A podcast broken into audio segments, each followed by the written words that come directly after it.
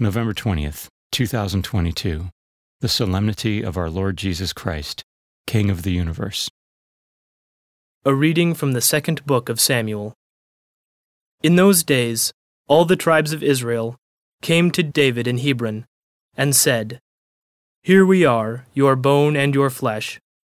In days past, when Saul was our king, it was you who led the Israelites out and brought them back. And the Lord said to you, 'You shall shepherd my people Israel, and shall be commander of Israel.'" When all the elders of Israel came to David in Hebron, King David made an agreement with them there before the Lord, and they anointed him king of Israel. The word of the Lord. Let us go rejoicing to the house of the Lord. Let us go rejoicing to the house of the Lord. I rejoiced because they said to me, "We will go up to the house of the Lord." And now we have set foot within your gates, O Jerusalem. Let us go rejoicing to the house of the Lord. Jerusalem, built as a city with compact unity, to it the tribes go up, the tribes of the Lord. Let us go rejoicing to the house of the Lord. According to the decree for Israel, to give thanks to the name of the Lord, in it are set up judgment seats, seats for the house of David.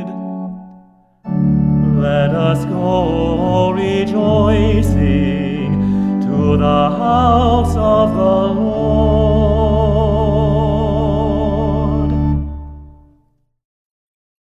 A reading from the letter of Saint Paul to the Colossians.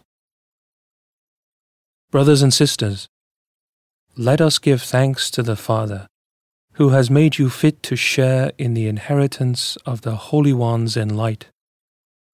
He delivered us from the power of darkness and transferred us to the kingdom of his beloved Son, in whom we have redemption, the forgiveness of sins. He is the image of the invisible God, the firstborn of all creation. For in him were created all things in heaven and on earth, the visible and the invisible, whether thrones or dominions or principalities or powers. All things were created through him and for him. He is before all things, and in him all things hold together. He is the head of the body, the church.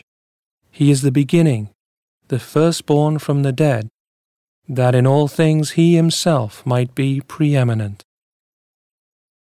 For in him all the fullness was pleased to dwell, and through him to reconcile all things for him, making peace by the blood of his cross, through him, whether those on earth or those in heaven.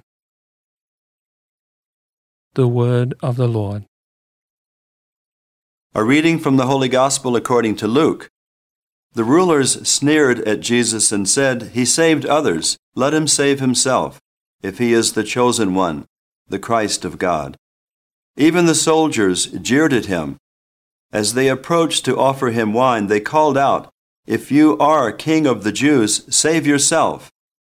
Above him there was an inscription that read, "This is the King of the Jews." Now one of the criminals hanging there reviled Jesus, saying, "Are you not the Christ? Save yourself and us."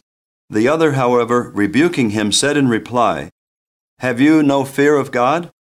for you are subject to the same condemnation, and indeed we have been condemned justly, for the sentence we received corresponds to our crimes. But this man has done nothing criminal.